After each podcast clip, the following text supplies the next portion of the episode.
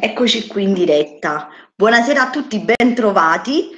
Anche stasera sono qui con una splendida autrice che si chiama Lucia Carluccio. Io sono molto contenta di averti qui, tu tratti degli argomenti che a me piacciono tantissimo e penso anche al pubblico. Innanzitutto grazie per essere qui con noi, Lucia. Grazie a te, grazie a te. Allora, Lucia, tu so che hai scritto un libro molto molto interessante. Non so se ce l'hai a portata di mano o magari se hai anche una sì, foto. Guarda, ce l'ho qui. Sì, sì, che ce l'ho qui. È questo, il cigno e la ballerina, si vede? Sì, perfetto, si vede Lucia. Ecco, il cigno e la ballerina è questo il libro di cui parli. Esatto. Innanzitutto, Lucia, mm, ci vuoi dire mm, da quanto tempo ti sei avvicinata al mondo della scrittura? Perché io so che tu eh, fai, fai altro nella vita, però sì. poi ti sei avvicinata sì, anche a questo. Io insegno, mondo. però la scrittura mi accompagna da, da sempre, da prima dell'insegnamento, da, da, quando ho iniziato a scrivere ehm, ho scritto. E ho scritto inizialmente perché eh, appunto sentivo questo bisogno, quindi solo per me. Poi negli anni eh, ho, ho, avuto comunque dei riconoscimenti da parte degli insegnanti, da parte di alcuni concorsi ai quali partecipavo, allora man mano ho acquisito sempre più sicurezza e sai, io credo che quando mh, siamo comunque nasciamo con un, con un obiettivo, con qualcosa che ci eh, caratterizza, poi la vita ci pone anche davanti a delle situazioni che fanno in modo che noi possiamo realizzare. E ti vedo bloccata, Lucia. No, no, tranquilla, ogni tanto fa così, ma poi... Ah, ok, eh, mi senti, no, va bene. Tranquilla, tranquilla, non okay. ti... È tutto, è tutto normale. Sì, e quindi niente, mi sono ritrovata a descriverlo in poche parole, eh, sarebbe impossibile, però mi sono trovata in una serie di situazioni che mi hanno portata poi alla, a continuare questa passione che poi man mano si è sempre più eh, sviluppata e ha preso, si è delineata, è diventata anche eh, protagonista all'interno di un progetto di vita. E la pubblicazione di questo romanzo è avvenuta in seguito alla vittoria di un premio letterario, per esempio. E io ah, credo che sicuramente ci saranno stati dei, dei romanzi altrettanto meritevoli, no? Però hanno scelto il mio, quindi magari era arrivato il momento. Ho capito. Ho capito. Quindi l'ho Quando è stato pubblicato il libro? Cosa, scusa? Quando è stato pubblicato il tuo libro? Allora, il mio libro è stato pubblicato il 5 marzo del 2020, mi ricordo in piena pandemia, ehm, e quindi non ho avuto modo di fare presentazioni dal vivo, cosa che non mi è dispiaciuta perché eh, davanti, cioè, il pensiero di pubblicare il mio romanzo e mm, mi tormentava non per il fatto della pubblicazione in sé, ma perché avevo paura di affrontare il pubblico. Sono, eh. Ho paura del pubblico, ho paura di parlare davanti a tanta gente, ho questo limite che spero col tempo di superare e quindi quando c'è stata la pandemia, andando contro i miei interessi, ero contenta per la situazione libro. Ecco, quindi presentandolo poi in maniera un po' in diretta attraverso questi mezzi, eh, le videoconferenze, le, le dirette, eh, era tutto estraneo un po' per tutti, no? E pian piano ho preso confidenza. Ho capito. Allora adesso qui. Esatto, e poi magari adesso che eh, pandemia permettendo, magari farai anche una presentazione dal vivo, dai. Beh, ho preso più coraggio, dai, diciamo così. Ok, adesso arriviamo proprio al clou diciamo, e praticamente il, l'argomento del tuo libro, che è un argomento molto interessante, che tocca una scienza molto particolare che anche io amo tanto, conosco veramente poco, però io la adoro, che è la fisica quantistica, giusto?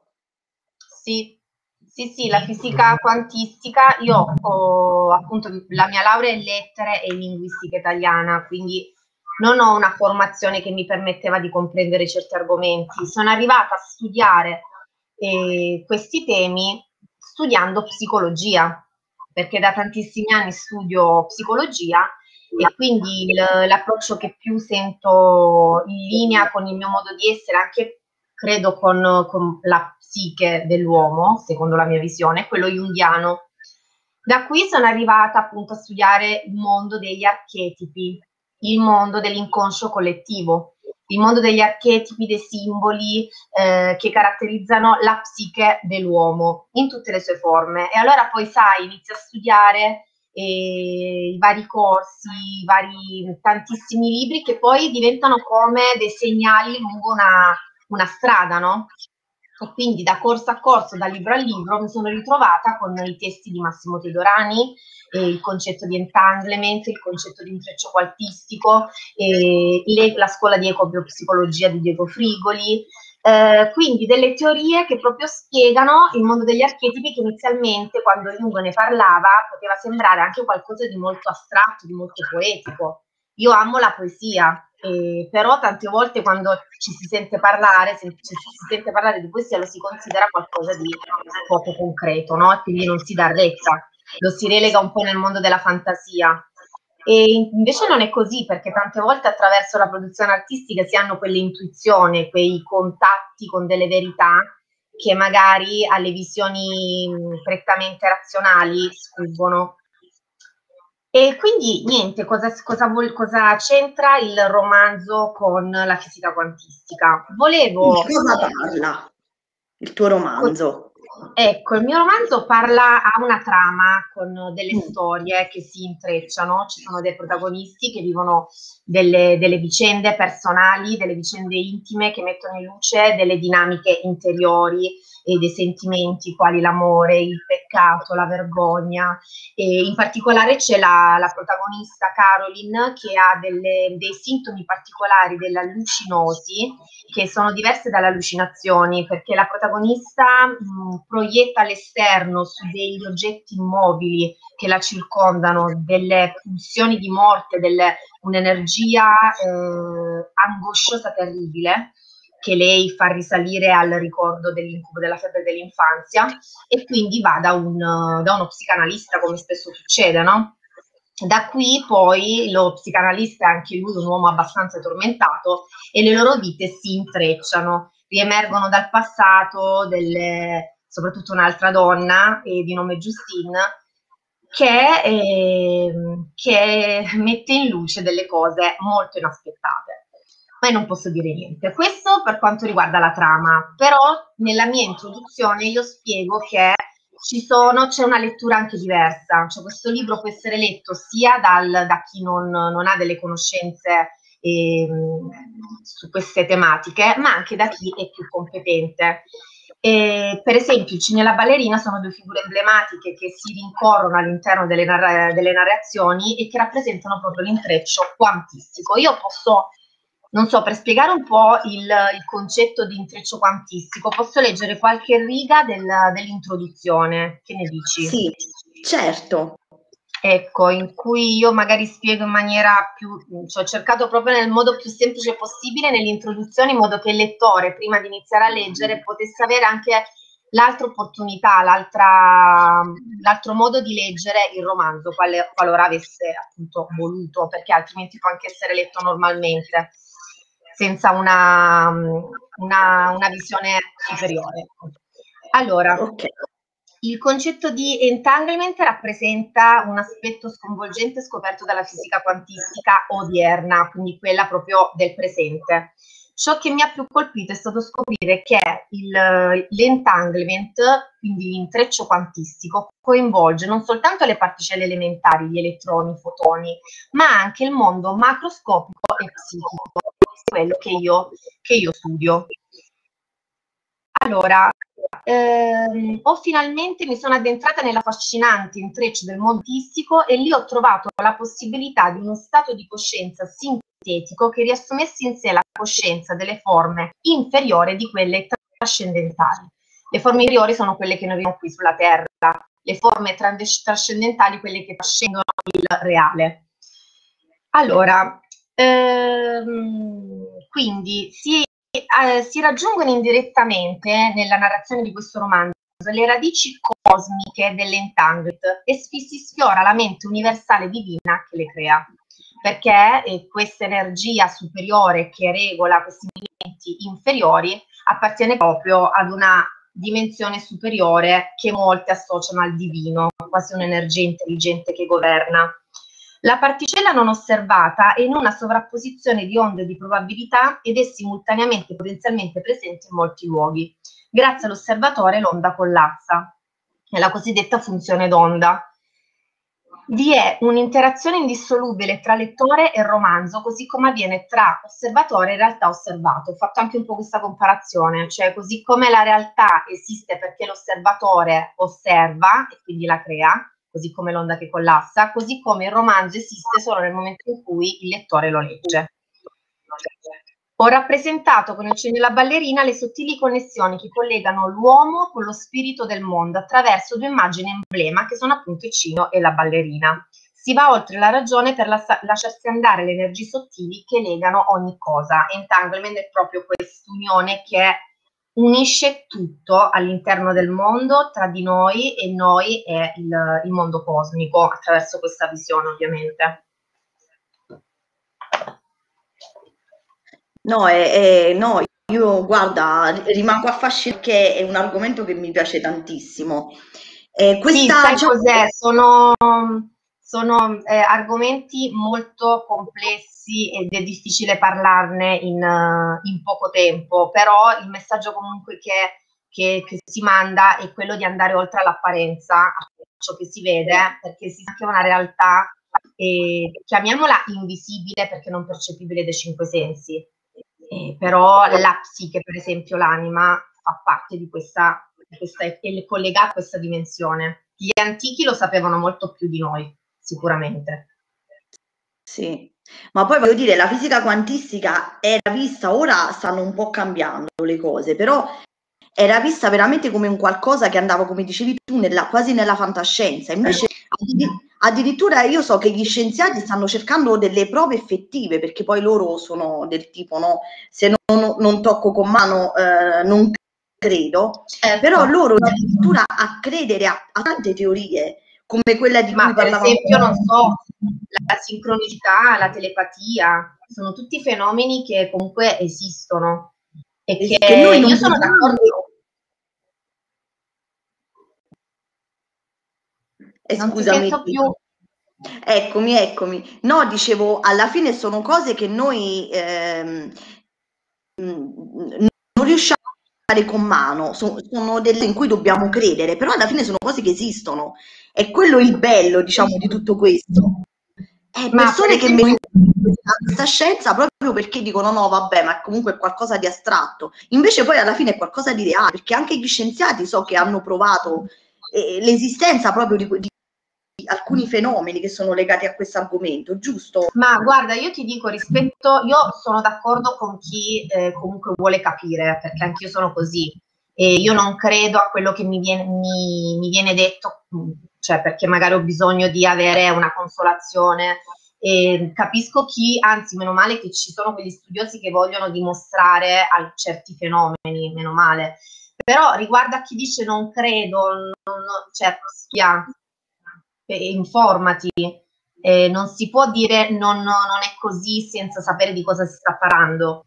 Eh, cioè io eh, poi una volta capito, una volta studiato, una volta ehm, cioè, avendo le conoscenze, eh, si può dire no, io ho una, una visione differente. Io invece abbraccio questa, questa visione, io credo che il mondo degli archetipi esista e perché appunto le manifestazioni psichiche, per esempio di Caroline, che è la protagonista di questo testo, e, ehm, e, che comunque avvengono anche nella realtà, non soltanto nei romanzi, rimandano proprio a un mondo superiore, tanto che tanti malati mentali vengono in contatto con, questi, con queste immagini che sono uguali per tutti. Pure l'ho detto anche altre volte nei, nei miti, emergono queste immagini archetipiche, la rappresentazione di questi archetipi, oppure nei miti, nelle, nelle religioni anche, nelle fiabe.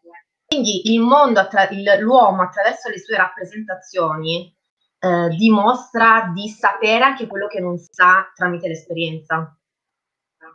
Perché certo. abbiamo un inconscio collettivo, un inconscio individuale, una parte razionale legata, una, una, noi siamo anche quello che che ha fatto di noi l'esperienza di vita, ma siamo anche altro. Siamo anche altro.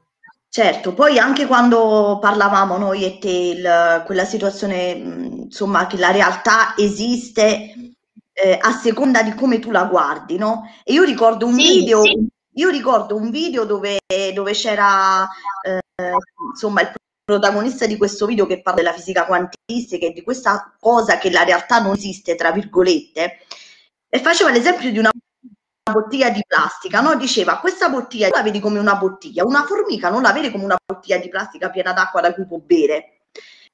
Quindi diceva, certo, alla... Eh, quindi sì, faceva un esempio molto, diciamo, molto semplice per far capire che la realtà eh, dipende da come tu la guardi e da chi la sta guardando in quel momento, quindi non è proprio oggettiva. Beh sì, un po', eh, ripeto, rispetto all'esperimento, eh, la funzione d'onda di questi, questi, esperimenti che hanno fatto e appunto il fatto che questa, eh, che questa particella fosse contemporaneamente onda e si trovasse contemporaneamente in diverse realtà e soltanto l'occhio dell'osservatore determinava una posizione, dimostra proprio che il nostro sguardo è determinante, che noi non subiamo una realtà già stabilita, ma abbiamo un ruolo centrale nell'osservazione. E diciamo che secondo me l'uomo deve imparare ad essere un po' aperto mentalmente e questo aiuta tanto. Siamo limitati perché siamo uomini, eh, però viviamo questa realtà e quindi abbiamo anche, non so, anche un po' una...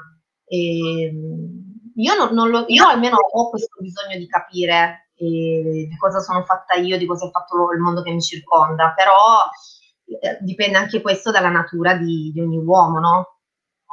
Certo, certo.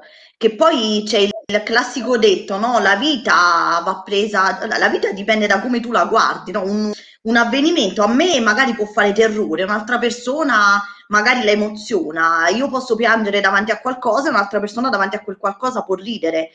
Quindi questo è anche un po' collegato, secondo me, no? La vita eh, dipende un po' come tu la guardi. Ma sicuramente, guarda, allora, la, la, tutto dipende da come lo si vive una, uno stesso avvenimento, ecco perché il giudizio non, non, dovrebbe esistere, cioè giudicare, dare un'opinione, ma non giudicare, perché si può dire ma come fa quella persona a comportarsi in questo modo? Io avrei fatto diversamente, ma ognuno ha suo, la sua psiche, il suo modo di percepire le cose e gli avvenimenti. Ad ognuno di noi comunque eh, arrivano certe sensazioni, certe emozioni che tante volte non, non sappiamo controllare e, e non è, questo non è obiettivo, non è uguale per tutti, quindi come dici tu, dipende dalla, tutto dipende dalla percezione da, della realtà e dei fatti più che dalla realtà in sé. Ognuno di noi ha il suo modo di, di, vedere le cose. Poi io credo che la natura, sono un po' giunta a una conclusione in questo momento, la natura umana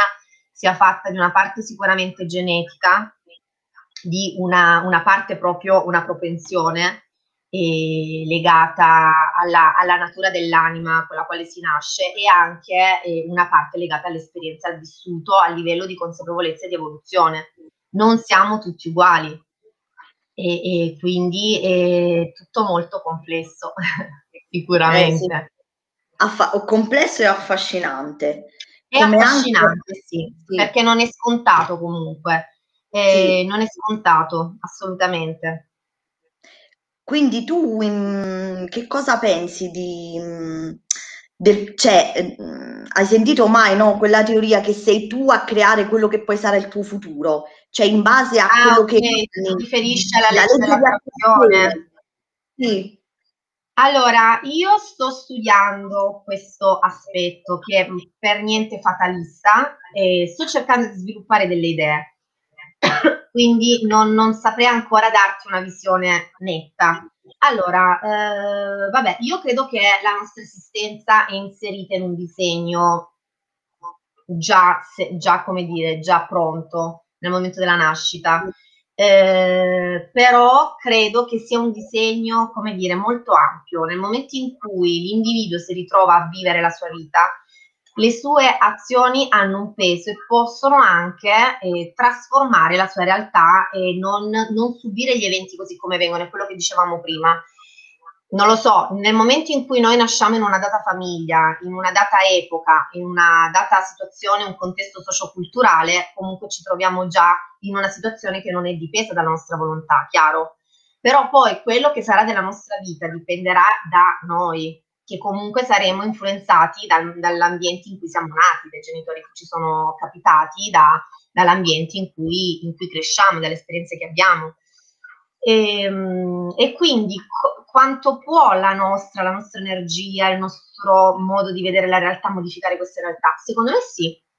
Secondo me sì. Io credo tanto nell'energia un atteggiamento positivo se è in linea con la nostra natura, perché se una persona, non lo so, è, è alta 1,50 m e vuole diventare campione eh, mondiale di pallavolo, cioè, de- deve anche confrontarsi con il dato di realtà.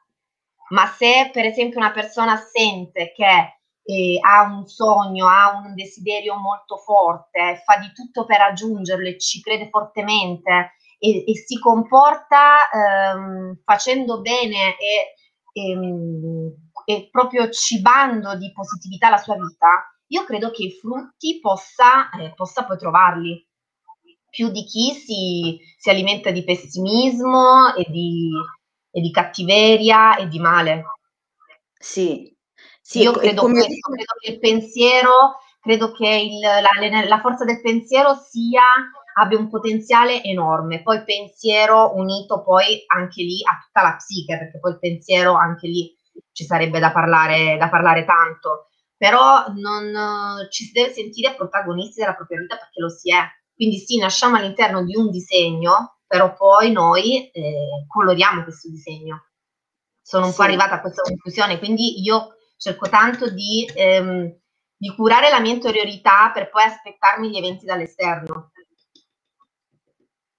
Sì, e come, come, hai detto tu prima, forse gli antichi ne sapevano un po' più di noi, perché poi ma ci sono dei... Perché, ma certo, perché gli antichi non avevano tante conoscenze, tante, tante erano obbligati a studiare la natura, erano immersi nella natura, vivevano, non, non c'erano televisioni, non c'erano conoscenze che venivano dall'esterno e che quindi eh, noi non, non, dobbiamo impegnarci a capire il tempo come sarà il raccolto, abbiamo il supermercato, abbiamo il televisore, abbiamo tutto pronto.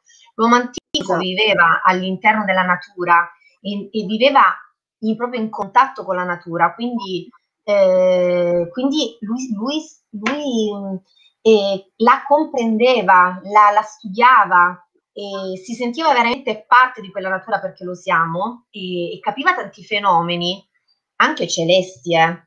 Poi andando poi indietro nelle vecchie civiltà, parlando sì. anche delle popolazioni precolombiane, per esempio, avevano tante di quelle conoscenze che, che il progresso poi non, tante volte non ci arriva.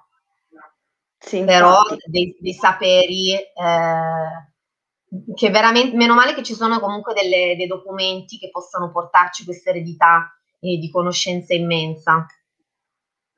Ma le cose più semplici, io per esempio ci sono dei, dei detti, no? Eh, io, io, per esempio ce n'ho sempre uno in mente, chi semina vento raccoglie tempesta. Eh sì, Ed è vero, perché i proverbi hanno una i proverbi hanno una... Io quando le persone anziane, anche lì, il sapere degli anziani è, è, è importantissimo. Magari non, non, hanno studiato, però sanno, hanno imparato dall'esperienza. E poi anche lì io insegno, ma dico sempre ai miei alunni, se voi non sapete comunque eh, applicare quello che studiate, ma rimangono dei contenuti sterili, cioè servono a ben poco. Invece tante volte gli anziani che hanno vissuto, quindi hanno, hanno, hanno toccato con mano la vita e, e, tanti proverbi proprio parlano. Chi semina vento raccoglie tempesta, è vero. Sì. È vera questa cosa. A livello proprio di energie, io l'ho, l'ho sperimentato anche di me. Cioè, se veramente tu dai amore, ma non con lo scopo di ricevere qualcosa in cambio, Brava. veramente raccogli veramente amore, ma deve essere l'intenzione quella che, eh, che deve essere positiva. Io avevo cioè, nel senso che, che, che mi diceva, Lucia, ma io sto continuando a fare regali a tutti, a fare del bene, ma non mi succede niente. E io dicevo, eh, ma tu non devi fare regali, devi fare del bene aspettandoti che ti accada qualcosa, deve essere qualcosa esatto. che parte da dentro. Non, tan- cioè, puoi anche dare a qualcuno, dare a qualcosa e ricevere da altro, eh, ma non lo si deve fare con un desiderio di avere in cambio, perché altrimenti no, no, non funziona proprio così. Esatto, perché poi alla fine quello che conta a livello energetico, che io sappia, è l'intenzione. Brava. Cioè, esatto, l'intenzione, faccio... cioè quello che l'energia che tu ci metti, se tu veramente lo fai col cuore, è, ehm, è potenza, è poten- lo diceva anche Dante alla fine che l'amore muove le stelle e, e, e quella è proprio l'energia di cui, di, cui, di cui, si parla, cioè proprio un'energia che muove tutto perché eh, confrontandomi con alcune persone che hanno una formazione magari scientifica più razionale, no? dicono vabbè le cose succedono, le persone nascono perché c'è un, per caso, c'è un'unione di eh, la chimica, la fisica, sono spiegate scientificamente basta. Ma come si fa a ridurre tutta la realtà e tutto, tutti i disegni che, che, che possiamo vedere? E parlo di disegni sia armonie, dettagli fisici che anche poi dinamiche di vita, no? e c'è certo. qualcosa assolutamente di superiore, non andando poi, vabbè, i tantissimi studiosi che lo hanno, io mi rifaccio oltre al mio pensiero personale a quello che ho studiato, non mi permetterei mai di azzardare teorie, eh, sono, sono una, una, normale donna, eh, quindi dico questo da quello che ho studiato, da que- dall'esperienza eh, e ne sono, cioè in questo momento della mia vita ho queste, ho queste idee. Certo, certo, ma anche io. E poi sai che cosa? Eh, anche sto, perché ehm, ho ascoltato spesso testimonianze di quelle persone che magari hanno avuto un incidente, hanno, hanno vissuto questa sorta di, eh, di, morte temporanea e poi sono tornate in vita. E, e, e parecchie diciamo, di queste testimonianze, in molte di queste testimonianze le persone affermavano che nel momento in cui eh, stavano male per morire, stavano per perdere quella, la, la vita, hanno visto davanti ai propri occhi passargli eh, tutta la loro vita, però non eh, episodi, diciamo, ben organizzati e scaglionati nel tempo. Alle cose più importanti. Sì, ma poi sapevano spiegare ehm, come gli fosse passata davanti questa vita. Se il tempo, loro hanno detto tutti quanti la stessa cosa, come se il tempo non esistesse e per esatto. loro non nemmeno lo spazio. E questo si collega anche con la fisica quantistica, perché io so che la fisica quantistica dice che non esiste nel tempo né lo spazio, concetto che io ti giuro non, non riesco proprio a comprendere, ci sto lavorando ma non lo capisco, però... Guarda, sicuramente noi siamo inseriti, i nostri sensi percepiscono una realtà concreta, materiale, in cui ci siamo collocati e, e all'interno di una realtà in cui c'è lo spazio, c'è il tempo, c'è il luogo e, ehm, ma questa è la nostra parte materiale, fisica. E, e quindi noi siamo abituati comunque a rapportarci con la realtà in questo modo, capisci? Ma ci sono delle energie sottili legate all'aspetto animico eh, che percepiscono la realtà in maniera differente. E questo tu magari non, non lo riesci a capire perché tu cerchi delle risposte e, ehm, attraverso sentendo come sei abituata a sentire. Ma questo modo, le esperienze di cui tu mi parli, di queste persone, anch'io avevo, ho letto, ho sentito di queste esperienze. Sicuramente, cioè loro in quel momento erano al di là del corpo, erano già in un sì. momento di eh, situazione di premorte, quindi non erano, eh, non erano nel corpo, eh, magari in parte, non lo so, e quindi percepivano la realtà nell'altro modo, chiamiamola realtà. Poi ora non lo so, io credo nella, eh, nella vita, nel fatto che l'anima sia comunque immortale e che ci sia un, dopo la morte una continuazione. Io a questo ci credo, vabbè, inizialmente perché ho sempre avuto una grande fede, questa è innata e allora lì veramente ci devi credere. Eh, ma poi negli anni veramente studiando i testi sacri, ehm, eh, studiando veramente, confrontandomi con delle persone che magari hanno avuto anche loro esperienze, e, mh, mm, hai dei riscontri che ti, che ti illuminano. Sì. Sì, che io poi uscì a, addirittura ho sentito che ci sono perché soprattutto in America, no? Eh, sono successi molti di questi episodi, almeno i video che ho guardato io, le testimonianze che ho guardato io e che ho letto, sono in, cioè, in larga parte sono di persone che stanno negli Stati Uniti. Perché? Mm. Ma è così. E quindi eh, ho proprio Ma magari negli che... Stati Uniti, secondo me, perché è stato, bisogna anche vedere come questi messaggi vengono diffusi, magari sono stati più, più eh, pubblicizzati rispetto a qui. Esatto, anche sì. E ho sentito proprio che addirittura i medici, che loro giustamente sono, cioè, credono soltanto in quello che vedono e in quello che toccano, quindi non credono in certo. queste cose. Però sentendo delle esperienze di persone che poi sono tornate e eh, appurando che comunque ciò che dicevano cor- con- con- corrispondeva poi a quella che era la realtà, magari uno aveva detto in quel momento c'era nell'altra stanza questa persona che stava dicendo questa cosa e poi è risultato vero. Allora che cosa hanno fatto? Hanno addirittura fatto delle, una sorta di mensole eh, attaccate al soffitto perché tutti quanti raccontavano che la, la propria anima si distaccava e andava eh, in alto. Hanno messo delle mensole con dei disegni, dei disegni sopra in modo tale, dice così la persona dopo, se nel momento in cui si risveglia mi dirà cosa c'era su queste mensole, io avrò la prova tangibile che questa certo. cosa è vera. Quindi anche loro stanno iniziando ad avere un po' dei dubbi su quello che invece fino a ieri per loro era certezza. Ma sì, ma poi, ma poi ma a me sembrerebbe più strano, più, perché appare così strano credere all'esistenza dell'anima, della... ma a me sembrerebbe strano il contrario, perché come esatto. si fa a dire che siamo soltanto corpo? Quando poi, ehm, ma ormai veramente eh, tantissimi studi lo, lo dimostrano che, che, siamo anche altro, oltre al corpo che ovviamente ci, fa vivere nella dimensione terrena, perché se non avessimo il corpo non potremmo vivere.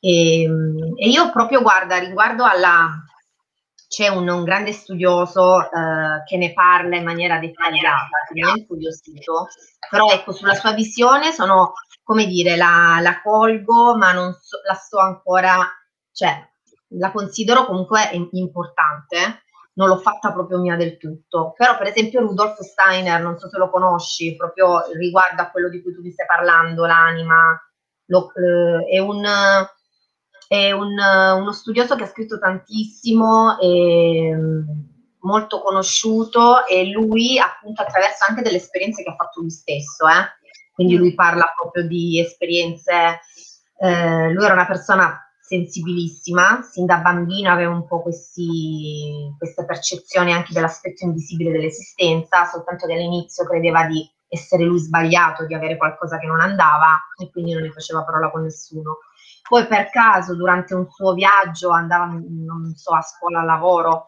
era, parlava con un, un, uomo semplice, come dicevamo prima, che curava con le erbe, si occupava di, di orti, di natura e quindi parlavano durante questi viaggi anche della, della natura, del, dell'aspetto spirituale dell'esistenza. E quello fu un, un po' una prova per, per Steiner che lo portò ad approfondire sempre più i suoi studi. E allora, riguardo alla struttura dell'uomo, lui, lui, diceva proprio che l'uomo è tre mondi contemporaneamente, c'è l'aspetto fisico, l'aspetto anima, animico, e l'aspetto spirito, spirituale. Secondo lui, nel momento in cui l'uomo muore, e succede che l'anima si distacca dal, dal, corpo, anzi non è l'anima che si, distacca, si distacca dal corpo, attenzione, lui scrive nel suo libro Teosofia, che è meraviglioso, Teosofia di Rudolf Steiner, un libro bellissimo, lui dice che è il corpo che lascia andare l'anima e lo spirito, perché non servono più per la sua vita sulla terra, il corpo eh, prende appunto secondo le leggi della natura, cosa succede al corpo quando muore? Si disfa, non, non, più, non è più nulla, si disfa.